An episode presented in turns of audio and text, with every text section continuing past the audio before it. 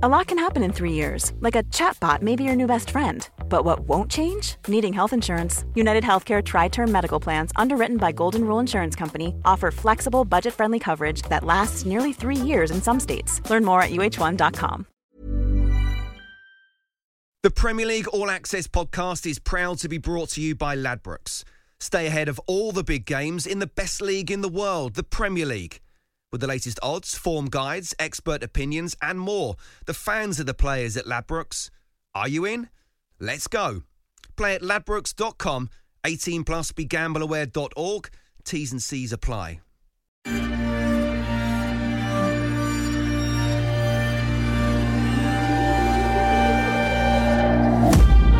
Hello and welcome to a special edition of the Game Day podcast with me, Sam Matterface, the former England international Stuart Pearce, and Scott Minto, the former Chelsea left back, plus Talk Sport and Game Day veteran.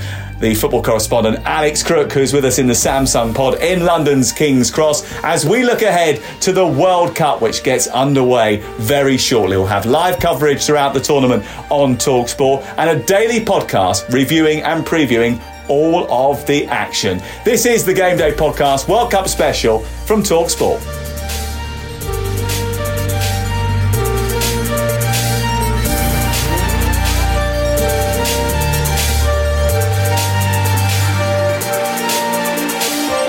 Snapshots of football history that will unfold live on Talksport. Heroes created, villains made, fame and infamy guaranteed for someone, but for whom? Across the face of goal and in from Neymar. Brazil have the lead, and it's that man Neymar. Oh, what a fabulous goal! Lionel Messi to give Argentina the advantage. Tapped in by Ronaldo, and Ronaldo puts Portugal ahead. Morata goes all the way through, and Spain have the equalising goal. And Havertz finally has a goal for Germany. Cody Gakpo with another stylish goal for the Dutch. Lukaku restores Belgium's two-goal advantage. We've made progress over the, the four years. You better believe it! England are in a major final for the first time since 1966.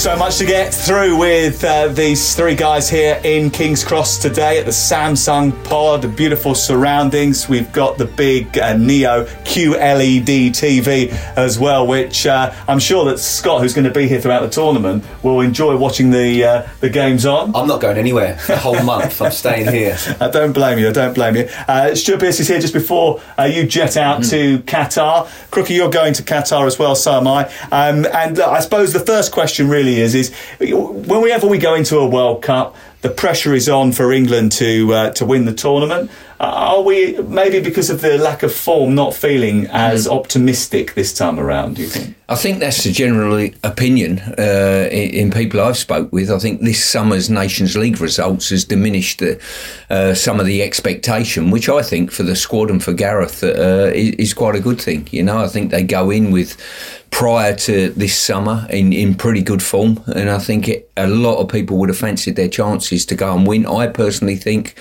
they're going to they'll win it. I think there's a there's a build up process, semi final and a final in, in the previous tournaments, and I think we've got every chance. When you look at the Love that piercing, Yeah, Love it's very that. optimistic. Love that. But when you look at the defensive options that Gareth Southgate has got and the lack of form, the injuries to Chilwell and Reece Mm. James, do you sit there and think, oh, yeah, this is a team that's going to win the World Cup? Or do you think they'll have to be very lucky to do so? I'm worried from a Chelsea point of view, let alone an England point of view with Chilwell and Reece James. I, I would have played both of those. Yeah, I I think what Piercy's saying is right in terms of the expectation lowering, but by what happened in the summer, I, I do think the, the kind of negativity has risen.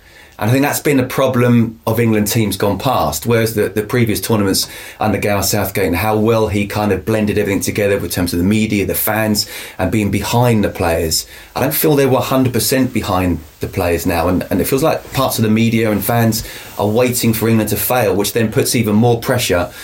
So that first game is, is really important. Defensively, definitely is our weak spot.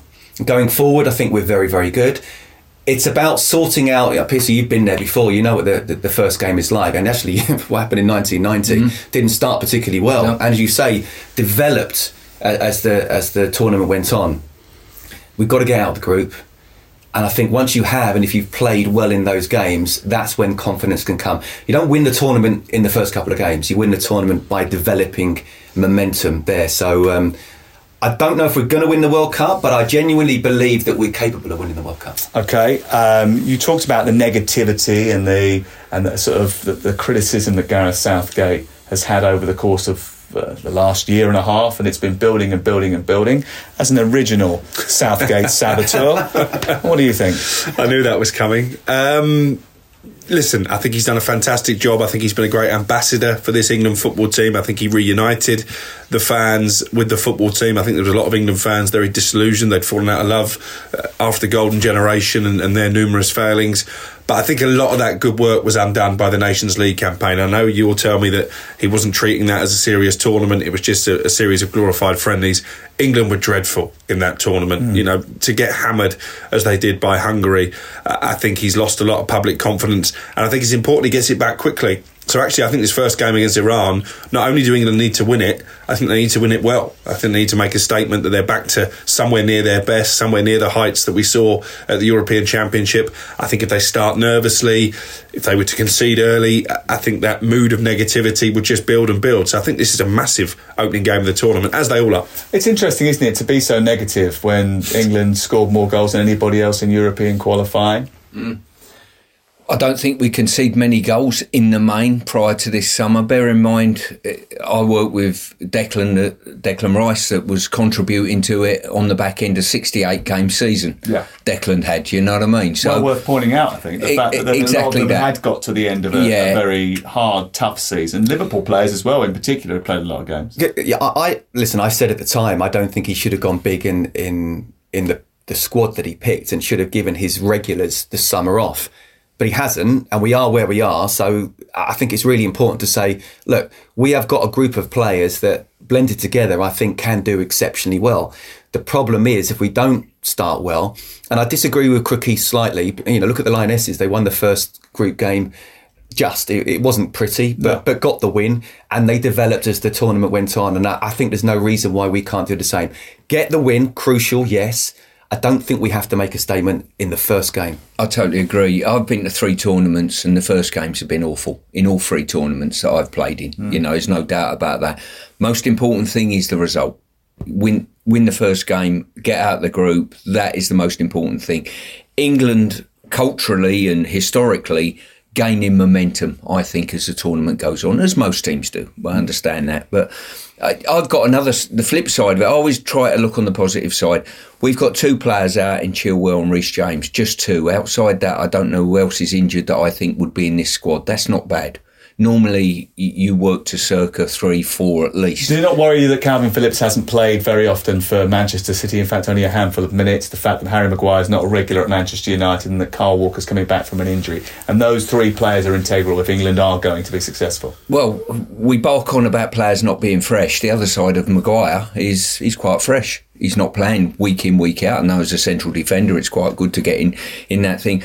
I'm just pleased that Kalvin Phillips, in the position that he plays, is available in Gareth's eyes to be in the squad. Because mm. if we lose Declan, and he didn't play against Hungary in the summer, and we saw we were a little bit open and exposed. And you talked about the defensive frailties. You need a good defensive shield, if not one, maybe two, which we employed in the Euros. Yeah. Um, talk to me about um, the squad. You're largely happy with it. Do you think that there are players there that should is there anyone that should be in the squad that, that isn't? Do you think? Well, I think Ivan Toney scoring two goals That's at, easy at Manchester City. Event, exactly. I was going to say that that wasn't ideal for Gareth Southgate. You, you, leave out a striker. There was a bit of a clamour for him to be in the squad, and then he goes and scores two goals against the champions. I wonder if he could have made room for Ivan Toney. I would have taken Rashford. I think he gives you a bit of dynamism. He gives you something different. I think he's playing with confidence. I love Callum Wilson, so that was a no-brainer for me as well.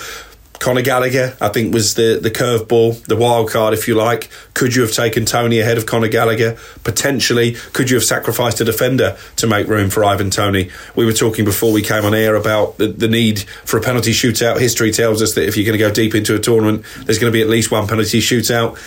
You know, you're never guaranteed to score a penalty. Ivan Toney's as near to a guarantee to score a penalty as you can get. I don't think you can um, sacrifice a defender for anything in this team. So I don't think the defence is good enough to be able to withstand huge amounts of, of pressure. I think that one thing that will give Gareth sleepless nights and has given Gareth sleepless nights over the course of the last a little while is probably that defence. I don't think he particularly trusted it before the European Championships, which is why he continued to go from a three to a four, and then when it came to the big games, Germany and Italy went to a three again. I mean, you know, they've lost two of their best defenders since then. So, and the others are, are out of form or injured. So, it, I don't think that defence is where they are strongest. Where they are very strong is going forward. How do you see England lining up in terms of formation for that first game against Iran, who we know are going to be narrow, they're going to be compact, they're going to be hmm. tight, they're going to be a team that look to try and soak up pressure and try and strike?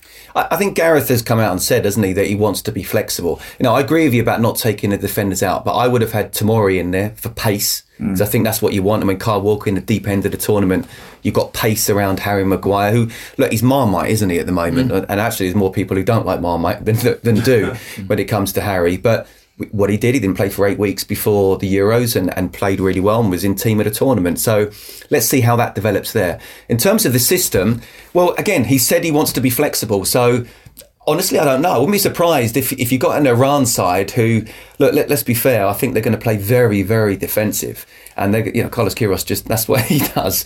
Um, and they've had such a disruptive um, period in the build up to it. I mean, they sacked their coach, reinstated him, sacked him again, brought in Carlos Queiroz. They've had a couple of friendlies in the last couple of weeks, but nothing of any real note. There's been all sorts of disruption. Yeah, I mean, England have to watch out for a guy called Taremi. I, I follow. I work on the Portuguese football as well. Mm. He plays for Porto. He's a very good player. If he's fit, he you know he can get in behind. He's not lightning quick, but he's strong and he's sharp. So from a defensive point of view, we need to watch out on him.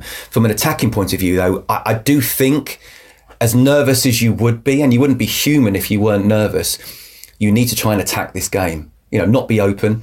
I would like to see a say a four two three one. I think I think you still need those two sort of holding midfielders to protect the the two centre backs, um, but you want the fullbacks push pushing on. Four two three one. Who do you play? We know that Harry Kane's up there. I like Raheem Sterling. There's been a again, he's almost a bit like Marmite at the moment, where he's not really hit the heights at Chelsea, but he's done it every single time uh, for England. And again, going into the Euros, I was actually saying he's not playing for Manchester City, so I wouldn't start him. Yet he was one of our best players. Mm. Phil Foden, I think, hasn't hit the heights for England as well. But you've got class players that would then have time to develop into this tournament. So I would have him, and and then you know maybe another playing as a number 10. You can't leave out Bukayo Saka. If, if, you're looking at England players in form this season, he is probably right at the top of the list. And again, I think he's got that fearlessness, he's got that dynamism, he's going to run at defenders, he's going to commit defenders. I think he's got to play on the right hand side. I, I personally think he and Jack Grealish are finishers and can finish for England. And Eddie Jones calls them finishers, isn't he? Not you mean coming off the bench? Coming off the bench when the game's open a little bit, players are tired, and with that pace that, that he's got in a different way, those two can can really change a game in the way that Jack Grealish did, didn't he, in the in the Euros? How much has that changed the way that you approach the tournament as a manager? The fact that you can now use five mm. substitutes in a game. I think football's changed drastically, and we talk about will England play a four, will they play a three? I think it's almost irrelevant. You should be able, within your squad, no matter what team you are, to chop and change within, depending on the opposition, depending on availability of players. Also, the other side of that is as well, you start in 11, all I wouldn't say it's totally redundant. That's a ridiculous statement, but you almost got to, as you say, finishers. You've got to have your finishers to come off the bench and have impact from the bench. And for me, my last couple of years at West Ham, we talked around. We knew ten players on the, on the uh, team sheet, and then you, you you talk an eternity about the odd one.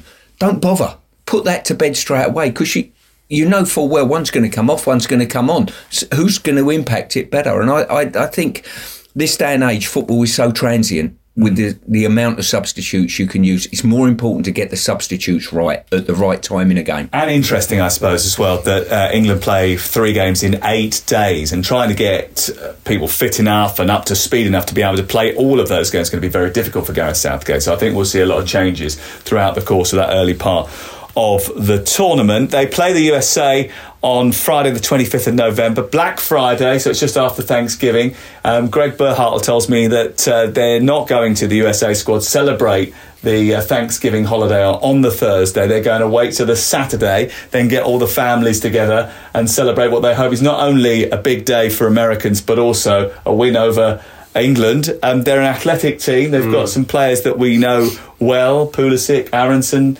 uh, R- Roberts in midfield, mm. Tyler Adams. Adams. Um, the, the, the idea of uh, of USA competing with England is that a possibility? Tim Ream's playing still at the heart of the defence. I mean, that's probably their weakest area, isn't it? The, the, the, We've heard that somewhere before, haven't we? Yeah. Um, so yeah. it could be a high scoring game. Well, it could be.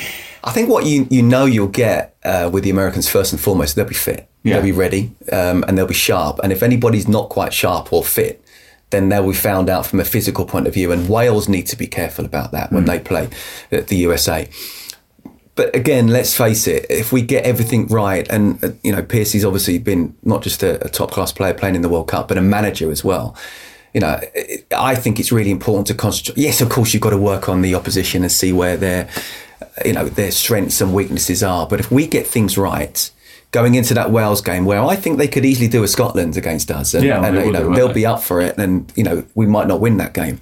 We need to make sure the first two games we've got six points out of six, in in my opinion. Look, Pulisic, we know he's dangerous. From a Chelsea point of view, I think the Americans probably thought he would have kicked on even more, and he hasn't. You know, he's their poster boy. He's not been quite as, as good as he should be. I, I think it's going to be a tough game. We need to be again. This is where the finishers come in fitness wise, they're very good, but we should oversee them in terms of the class and quality we've got. How much emotion goes into that Wales game, and how much depends on the fact that England are already through by that point, or or the mm. previous results, because it could be a thorny game.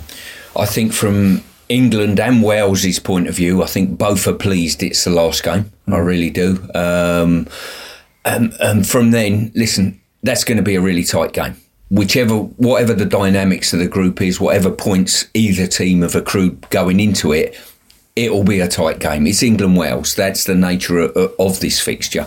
Um, from an England point of view, you hope our work's done beforehand. Nothing will please me more than an England Wales topping the group to go both through together. I think we all want that. Um, obviously, we'll preview all the games throughout the course of the tournament on the Game Day podcast, available every day from wherever you get your podcast. So every day of the tournament, we'll be there reviewing what happened the night before and what's going to happen on each of the days of the tournament. Wales qualifying for the first World Cup since 1958 under Robert Page, who's done a terrific job since stepping into the hot seat. Now the permanent manager of Wales. Uh, they had a tortuous qualification campaign. In the end, it was it was they kept going on and on and on and on. And in the end, they managed to just scrape through against uh, Ukraine. They deserved their place in the tournament, and they're here to make sure that they enjoy it. How difficult are they going to make life for their opponents? Because they're a team that rely heavily on defence. Yeah, they're the underdogs. I don't think there's any question about that, certainly when it comes to England. Um, but I spoke to Robert Earnshaw um, last week, someone that I know you know well. Uh, he was quite bullish about Wales' chances. He said when they play England, they have the best player on the pitch in Gareth Bale, which sounds a big claim, but to be fair to Gareth Bale, he's someone who pops up with goals on the biggest stage, Champions League finals. He says in his own words he's not 100% fit though. Yeah, but he's still got that talent. And as I say, he's got that penchant for the big occasion. He proved that in the MLS Cup recently without being 100% fit. I know this is a, a step up again. So I think they've got attributes to hurt England. As you say, defensively, they're fairly resolute. I'm fascinated to see how Robert Page approaches this tournament because I've seen a lot of Kiefer Moore this season. He surprised me with the way that he's terrorised some, some really good Premier League defenders. I didn't know if he'd have the ability to do that at this level but he's a very different player to Gareth Bale, a very different player to Brennan Johnson. I think Wales might think his pace could cause England problems. Mm. So whether they go with Brennan Johnson as almost a false number nine, or whether they do try and use Kiefer Moore to stick it up England, I think will be fascinating. Uh, as Stuart says, I think the ideal scenario is that England have six points in the bag before this match, because what you don't want is a, a difficult derby at international level. And I think they're better than Scotland. Scotland came to Wembley and did a frustrating job, probably had the better chances, could have won the game. I think if, if, if the matches played in the same vein, Wales have more quality to hurt England than Scotland did.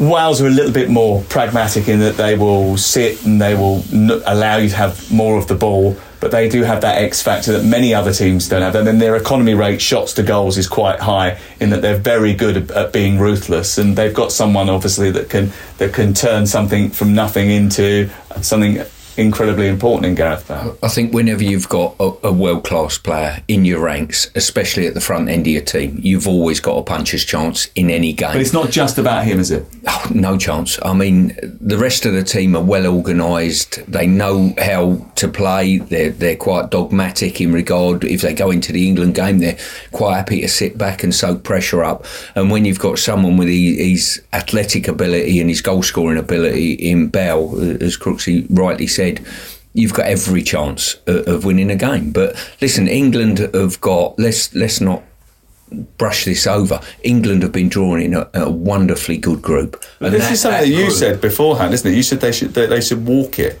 Well, they should, and I got a bit. And the Wales fans weren't happy about it. I got a bit of stick for that, but you look at it. This is this is a. Why should they walk it? That's unlike you getting a bit of stick. What what, what what what evidence have you got over the last couple of months that England should walk this group? Because man for man, this Wales team is not as good as the side that reached the uh, later stages of the European Championship. In Gareth Bale, they've got a, an ageing force. Um, you mentioned Iran, the problems that, that, they've had. That's before you get into the, the off field situation, which I think is going to cloud them in this tournament as well. And USA, I've been speaking to some American fans in preparation for this podcast. They don't have any faith at all in the coach. Eighty-nine percent of USA fans think they're going to win the World Cup. the ones I've been speaking to are very dubious about the coach. They don't think they've got an identity. You mentioned the Pulisic hasn't played too much for Chelsea. That might actually help the USA because it means he'll be fresh. But if, listen, you couldn't have picked a better group. I agree with Stuart Pearce. Is there an easier group at this World Cup than the one that England have been drawn in? I'm not sure there is. Oh no, the Netherlands have got Qatar, Ecuador, and yeah. Senegal. I think they're probably Senegal and, and Ecuador Ecuador are, are two dangerous opponents. They're better than, than some of the teams in England's group. Substitute England out and put Belgium in mm. into our group, and you'd have said, well, Belgium will comfortably get out of this group. We've got an emotional buy into England that gives you a, a seed of doubt you know, and a, a contentious question every now and then. But it's a good group and it's a good draw. We know that. How would you like to look five years younger? In a clinical study, people that had volume added with Juvederm Voluma XC in the cheeks perceived themselves as looking five years younger at six months after treatment. Look younger, feel like you. Add volume for lift and contour in the cheeks with Juvederm Voluma XC. Reverse signs of aging by adding volume to smooth laugh lines with Juvederm Vollure XC. For important safety information and to find a licensed specialist, visit juvederm.com. That's J U V E D E R M.com. Not for people with severe allergic reactions, allergies to lidocaine, or the proteins used in Juvederm. Common side effects include injection site redness, swelling, pain, tenderness, firmness, lumps, bumps, bruising, discoloration, or itching. There's a risk of unintentional injection into a blood vessel, which can cause vision abnormalities, blindness, stroke, temporary scabs, or scarring. Talk to a licensed specialist to find out if it's right for you. Life is full of what ifs, some awesome, like what if AI could fold your laundry? And some, well, less awesome, like what if you have unexpected medical costs?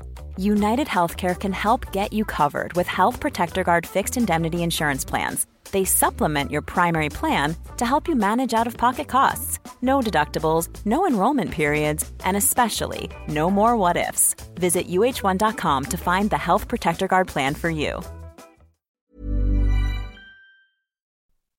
The Premier League All Access podcast is proud to be brought to you by Ladbrokes. There's a lot more to those 90 minutes than what goes down on the pitch. With the latest odds, form guides, and expert opinions, you'll know the score with Ladbrokes. Odds update on Talk Sport with Ladbrokes. Are you in? Let's go. Play at ladbrokes.com, 18 plus, begambleaware.org. T's and C's apply.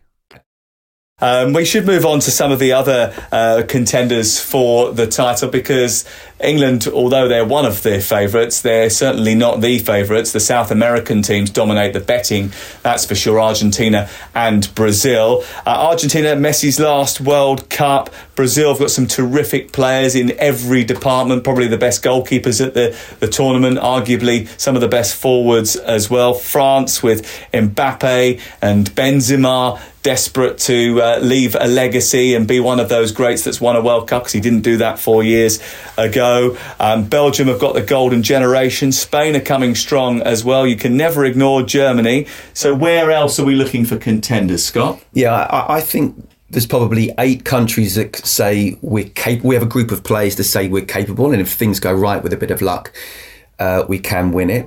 Uh, but I actually, of those eight, the four that I'd probably take out are Portugal. I think Ronaldo is an issue. I think they've got very good players.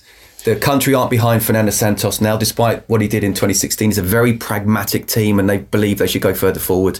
Uh, no Rafa Silva, who's been brilliant in the Portuguese league for Benfica. There's a problem going on there. Um, Belgium, we talk about the golden generation, golden oldies generation. I mean, I actually think there's only two that are playing sort of world class standard. That's Kevin De Bruyne and Thibaut Courtois. They've got an aging defence. Lukaku's not 100% fit. Um, France, Pogba and Kante being out, I think is a big thing for, Yeah. for the country. So who have I left out? I can't remember who I've left out now. Germany? Germany. No, yeah, I think that, that Hansi Flick is a very good coach. I think he's he's won things, but the sort of high pressing and high intensity hasn't quite worked, and it's and it's very difficult to do that over a full tournament in a short space of time if you're going to going to win it. I actually would put England as as one of the favourites, but not the favourite. I think Spain are very, very good, and I actually think they're probably best, the best team in the Euros. I think they outplayed Italy in the semi-final, and were unlucky not to, Yeah. to get through Didn't to the final. And then you've got Brazil and Argentina. You know, Messi is at his last World Cup, but he's 35. He should be, but you just don't know. But for some, for the first time in a very long time, they, he's got a group of players around him where he doesn't have to drop right off to pick up the ball and then go past eight players to score. Hmm. He can play in the final third, and I think that's very important, especially at his age. But Brazil, for me, are the favourites. I think they were superb in qualifying. I think it was played 17, won 13 or 14, didn't lose, scored 40 goals, conceded five. Talk about the goalkeepers. They don't score as they don't concede in terms of the defence they've got. Neymar's playing the best he's ever played for, for PSG. Got Gabriel Jesus, who, despite him not scoring, I think is playing superbly well. They're my favourites, but I think it's one of four. Vinicius Junior is playing very Vinicius well for Junior, Real. Madrid this uh, this season. Uh, we mentioned Argentina. Argentina very much sort of a team now rather than just a one man show. They've got talents all over the pitch. You know, you've got the likes of Lautaro Martinez, who's doing incredibly well with Inter Milan. Has done was brilliant in qualifying as well. Scored seven goals during that period. Who's your winner? Do you think?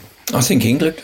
I, I always look back and I made it my, my business to look back on when I was involved with England at teams that have won things at the, the younger age groups that four and six years later have stepped up to the big stage and won things like France, like Germany, you know, uh, like Spain. All of those players come up together winning things at the younger age groups.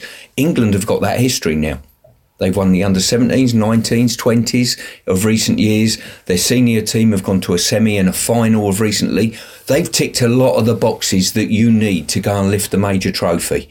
And Scott is looking at me thinking he's got his rose tinted England No, no, again. no, because I'm with And- you, and Piercy. I'm hoping he's Piercy. right. When, I, when I'm around these two and that man over there in particular, I feel like I'm, I'm being unrealistic in terms of Yeah. what we're capable of. I do think we're capable of winning it.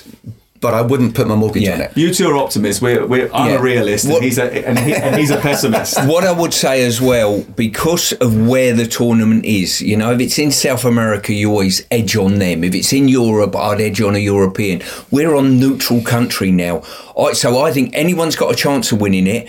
But I also think as well, at least one or two big teams, the blue chip teams, might crash and burn very early on. Well, let's talk a little bit about those in just a second. Before you give us your winner first of all, who do you think's going to win it, just very quickly. I, I've, I've got a short list of two, and they are the two South Americans. Argentina on this long unbeaten run. I think Brazil are in great shape. I think it could come down to. They're likely to meet in a semi-final. Well, if well, it comes down to who handles the burden of expectation because uh, I spoke to Fabinho at Liverpool a few weeks ago and he said it's 20 years since Brazil won a World Cup, which seems incredible, really. We know that Neymar probably has a point to prove. Could it be redemption for him after what happened in the home World Cup? It's even longer since Argentina Yes, won said, the yeah. World Cup. Obviously, they got to the final against Germany not long ago. So I think whichever one of those two nations handles the pressure, handles the expectation better, will win it. I think England have got some very talented players. I don't trust the back line. I don't particularly trust the manager, so I can't make a case for England winning the World Cup. Um, I'm going to go for Spain. Luis Enrique, the manager of Spain, has formulated a brilliant group with a team ethic. They're more about team than they are individuals. They're very much about pressing, winning the ball straight away as soon as they, they lose it. The one thing that worries me is goalkeeper and defence there. They probably will concede some goals, but they've got a, a lot of energy in them. Some terrific midfield players like Pedri, who is absolutely outstanding. They've got good forward players, especially in wide areas. Dani Olmo will probably play. Um, Nico Williams is one who might start. He's had a good season uh, for uh, Athletic Club. But also the thing about them is, is that they're all about the collective rather than the the individual. Uh, you mentioned there'll be a blue chip team that might flop. Blue chip teams that might flop. Who could that be? Portugal for me. You know, Scott's already outlined some of his reasons, and he is the, the, the expert when it comes to Portuguese football. I think they're going to have the same problems that Erik Ten Hag is facing at Manchester United. Ronaldo has become a distraction. There's a lot of people in Portugal who don't believe that he should be in their first 11, so that's a big call for the coach to make. They are a very defence minded team now. They've got a lot of ageing players. They're in a difficult group. If you're asking me which of those fancy teams could crash out of the group stage, I would make a very good case for them. The good news is if uh, Fernando Santos doesn't select um, Ronaldo or show him the right respect, he'll do another big interview with Piers Morgan to tell us all about it. um, Stuart, who is going to flop at the World Cup for you? Which one of those blue chip countries? Pretty obvious, really, isn't it? Germany. They've got Spain in their group. So straight away, if you get beat to Spain, you're under pressure going into the other two games. I, I think Germany. Germany got beat by Hungary in the summer. We're all doom and gloom because we got not four 0 though. not four 0 granted, but they also lost to Hungary at home. Mm. So, you know, you, if you're going to doubt one nation for getting beat by Hungary, you've got to doubt another one as well. So, for me, Germany might be the ones. They got Costa Rica and Japan also in their group. Who you? Yeah, I, I'm looking at the groups, and, and and when the question came in, flops. I, I can't see any of the big boys not qualifying. Mm. You know, Piercy's right about Germany to play Spain, and you almost one game because I do fancy Spain to win. These, that. what about these World Cup winners that often don't get out of the group straight after Well, in the next tournament? So I've got two down here. One of them is Germany um, because of the reasons I sort of mentioned and, and, and also what Piercy said. France could still go on and win the tournament, and actually, or they could just get absolute flop and, and not even qualify. But I'm still looking at the teams in the group, and I'm thinking. I don't see that happening. Australia, Denmark, and Tunisia. Denmark are very Denmark good are very good. Denmark are, are one of my dark horses to, to go deep into the competition, not necessarily win it. But I, I, I, how can they not qualify? I still see, see them. One thing I didn't mention about France as well, in terms of, you know, Varane might not be 100% fit, but hopefully he will make it and be okay. But Benzema's had trouble. I mean, the season he had last season was nothing short of sensational. When you say he's had trouble, he's got trouble with missing in action, injuries. really, He- he? he- he's had trouble with injury. If you're not 100% fit, it's very difficult at the, the big stage to perform, not just in terms of the physical intensity of the games coming thick and fast, but the he can say he can handle the mental side, but hmm. can his body handle it? So. I'm not saying that France won't qualify. What I am saying, I'm actually saying all the big boys I think will qualify, but I think France and or Germany could easily get knocked out in the round of 16. It's an interesting one when it comes to France because a lot of people are predicting that England will get to the quarterfinals and then get knocked out by France. If France don't win their group, all of a sudden that draw opens up again, as it has done for England and Gareth Southgate the last two tournaments. France played Denmark in the first game. I'm not sure they're definitely going to win that. I think Denmark could win the group. Um, right, okay. Biggest surprises of the tournament. Who uh, who's going to make us stand up and take notice? Well, I don't know if you can call them the surprise package now because they did so well at the European Championships, and we've just uh, already pointed out, you know, what a good side they are. But I, I do think Denmark, you know, defensively they're irresolute, and in tournament football, having that secure back line can go a long way. Kasper Schmeichel's not been playing as often as he would like. He certainly hasn't been as happy as he would like at Nice. Yeah, but I think he'll be fine. You know, again, like Gareth Bale, he's someone who is a real leader on the bigger stage. I don't worry about that. I worry about the, the centre forwards probably. I think if, if there's a weak part of the Danish team, it is the centre forwards. But I think Christian Eriksen, I mean, what a story that is. Obviously, I commentated the game in Copenhagen when he collapsed on the pitch. I'm commentating their first game for Talksport of this tournament, which emotionally I'm really looking forward to. And again, I think if. They will be everybody's second team because of that Christian Eriksen story. And by the way, how well is he playing for Manchester United? He is a match winner, so I think Denmark uh, could go deep. I know you like the chances of Ecuador. They've got some very exciting young players, not least Moises Caicedo, who's been a revelation for Brighton. So keep an eye on them as well. But yeah, for me, it'd be Denmark. Yeah, one of the youngest teams at the tournament, Ecuador, and they do have a relatively negotiable group, I think. Their first game is against Qatar. There'll be a lot of emotion involved in that. It's the first game of the entire tournament. I think if they can get three points there, it puts pressure on the other two because Senegal, African champions, Mane's not 100% fit, but I still think he'll be involved.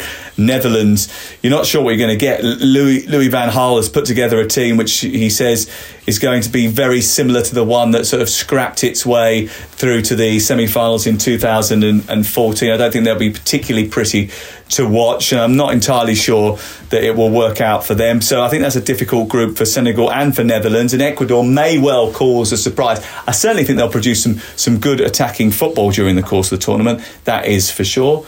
Shock me. Who's going to be the dark horses? You've already written off England, so uh, um, they could well be a dark horse that go all the way. You can't answer England for everything. Uh, no, uh, I'm going Senegal. Senegal. I'm going to go Senegal. Okay, well, African champions. Yes, indeed. Mane in their ranks as well. Mendy goalkeeper. Uh, exactly. Line, yeah. I think they've got enough talent in there to, to cause teams problems. So I think, and whoever they come up against, I think that they'll be organised enough just to cause some of the big boys a bit of a problem. Is Melisar also in that squad? Who are you going for? I uh, Crookie's already mentioned Denmark. Um, we talk about this sort of um, evolution of England. Well, look at Denmark. You know, got to the semi-finals without Eriksen, and then the best player chucked in on top. And I think they're they're very very good. Even though they're getting older and older, you already touched on them. Croatia know how to play in a tournament. The experience they've got of managing games and managing uh, how to get through a group stage, and then even if they're a little bit down, they don't panic. They, they they're able to still get through to the next round. But actually, uh, there's also Uruguay. You talk about Ecuador, Uruguay. I, I like uh, defensively; they're very strong. Um, they've got some really good players at the back, along with the experience of Godin, who must be 85 by now. He's always held as the manager. Yeah, uh, incredible. But again, the experience of that I think they've got some very strong midfield. And up front, you know, I'm a big fan of Darwin Nunez. I know he's taken a little bit of time, but I think he's shown in glimpses that he's going to be a, a real, real top class player. Along with the likes of Luis Suarez, you know, again, he's a good person who's going to have Cavani. Uh, around Still Cavani as well. So there's a lot of experience with some some good young legs around there.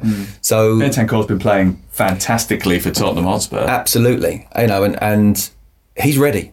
He's ready. So I, I think they've got some very good players in all the departments, and I wouldn't be surprised to see them going quite deep into the competition. Uh, they've got uh, South Korea, they've got Ghana and Portugal in Group H, which will be uh, interesting. Um, okay, um, we've had our say on pretty much everything apart from who's going to be the top scorer. Bearing in mind that Piercy's answered England for everything, Harry I'm Maguire. guessing you're going to go for Harry Kane, are you? Of course. I think it'd be Harry Maguire. Just, If England are going to win it, all serious aside, if they're going to win it, Harry Kane's probably got to be the top goal scorer. You know, we've been there before with the likes of Lineker and many years ago and Shearer. Harry Kane's going to have to deliver five plus goals. Who's your top scorer? um, longer odds, and, and although he doesn't score for, for Arsenal, Gabriel Jesus, I think he you know he's capable of, of, of having a flurry of goals. I think you've got to look at one how easy a group could be, but also two how regular they're going to play, and also how deep they're going to play uh, into the tom- competition. So I think Brazil can go all the way. Um, who else have I gone for? Darwin Nunez, I've already mentioned him, very good player. There's Messi. Um, there's- is Messi, yeah. There is Messi. Some guy called Messi. How many There's- people are you nominating for this golden? there's, by there's, the way? I'll, I'll come to it. I'll come, for a share I'll come to my number one. Neymar again. He's going to go far. That's four. It's none of the above, obviously. But I'm Just give him going. a list of the favourites. I'm going with Piercy. I'm going with Harry Kane. I think he's on pens. Um, he'll score goals. If we are to go deep, and I do believe we can go deep, then we're going to rely on him a lot. I think he's a wonderful player. He's a big match temperament player, and he it, it, it put him in those situations. He scores. And if Harry it, Kane. if it goes to form with the group they're in, he might come out of the group stages Already. with three, four Yes. goals Yeah. under his belt. Yes. As he we did in the World Cup in 2018 when they played Panama. Yeah. And even if we win the first two games, he'll want to play in that Wales game. He just wants to play. Yeah. So, eh, yeah, um, Harry Kane. Right, okay, so remember this when you're listening to the podcast throughout the course of the tournament, and we are going to be available every day. Optimist, optimist, realist, pessimist. we have to sit in that order each time as well. yeah. Um, I'm going to suggest Lautaro Martinez. Argentina are the favourites for the tournament. They've got Lionel Messi to provide for him. He scored seven uh, uh, seven goals in qualifying. He was their top scorer. Uh, 21 goals in 40 caps, seven assists during that time. I think they go to the final. His former Inter suggests that he will convert chances if you give him them. Uh, Karim Benzema is an interesting shout. You, you talked about his injuries, but seven games in La Liga this season, five goals and one assist. He is a major goal scorer, but I'm going to plump for Martinez. Who are you going for? Crikey, you've come to me last. Scott, Scott's named half of the strikers in world football. You've taken Martinez, who was going to be my selection, Oh, because yeah. I think it will be one, uh, the Golden Boot in the group stage. And I think it's a very winnable group We- for we have Argentina. Two Harry Kane, two Martinez. That's Okay, fine. I'll go with Martinez, but I'll just give an honourable mention to Kylian Mbappe as well, because as much as I think Denmark are a difficult opponent for France, I think they'll win the other two games in that group quite comfortably. And he is someone who is more than capable of scoring a hat trick in one of those two games. And if you get a hat trick in the group stage, you've got a great chance of winning the Golden Boot. Okay, thank you very much uh, for tuning in. Thank you very much for listening to the podcast, the Game Day podcast from Talksport, available every single day of the tournament.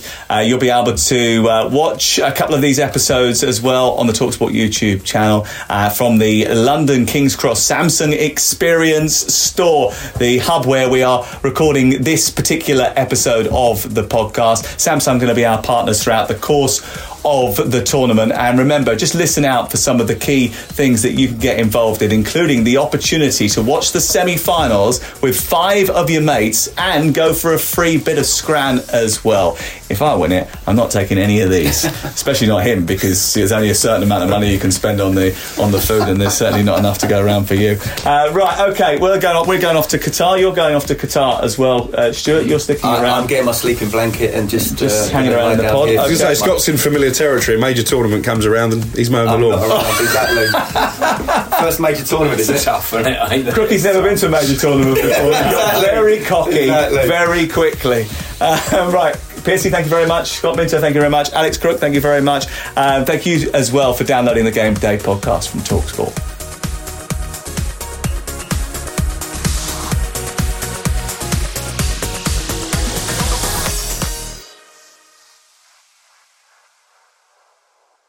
The Premier League All Access podcast is proud to be brought to you by Ladbrokes. The latest odds, we set them. Form guides, we've got them. Expert opinions, we share them. The best fans in the world deserve the best. Be match day ready before the whistle blows with Ladbrokes. Odds update on Talk Sport with Ladbrokes. Are you in? Let's go. Play at ladbrokes.com. 18 plus. Be gambleaware.org. T's and C's apply.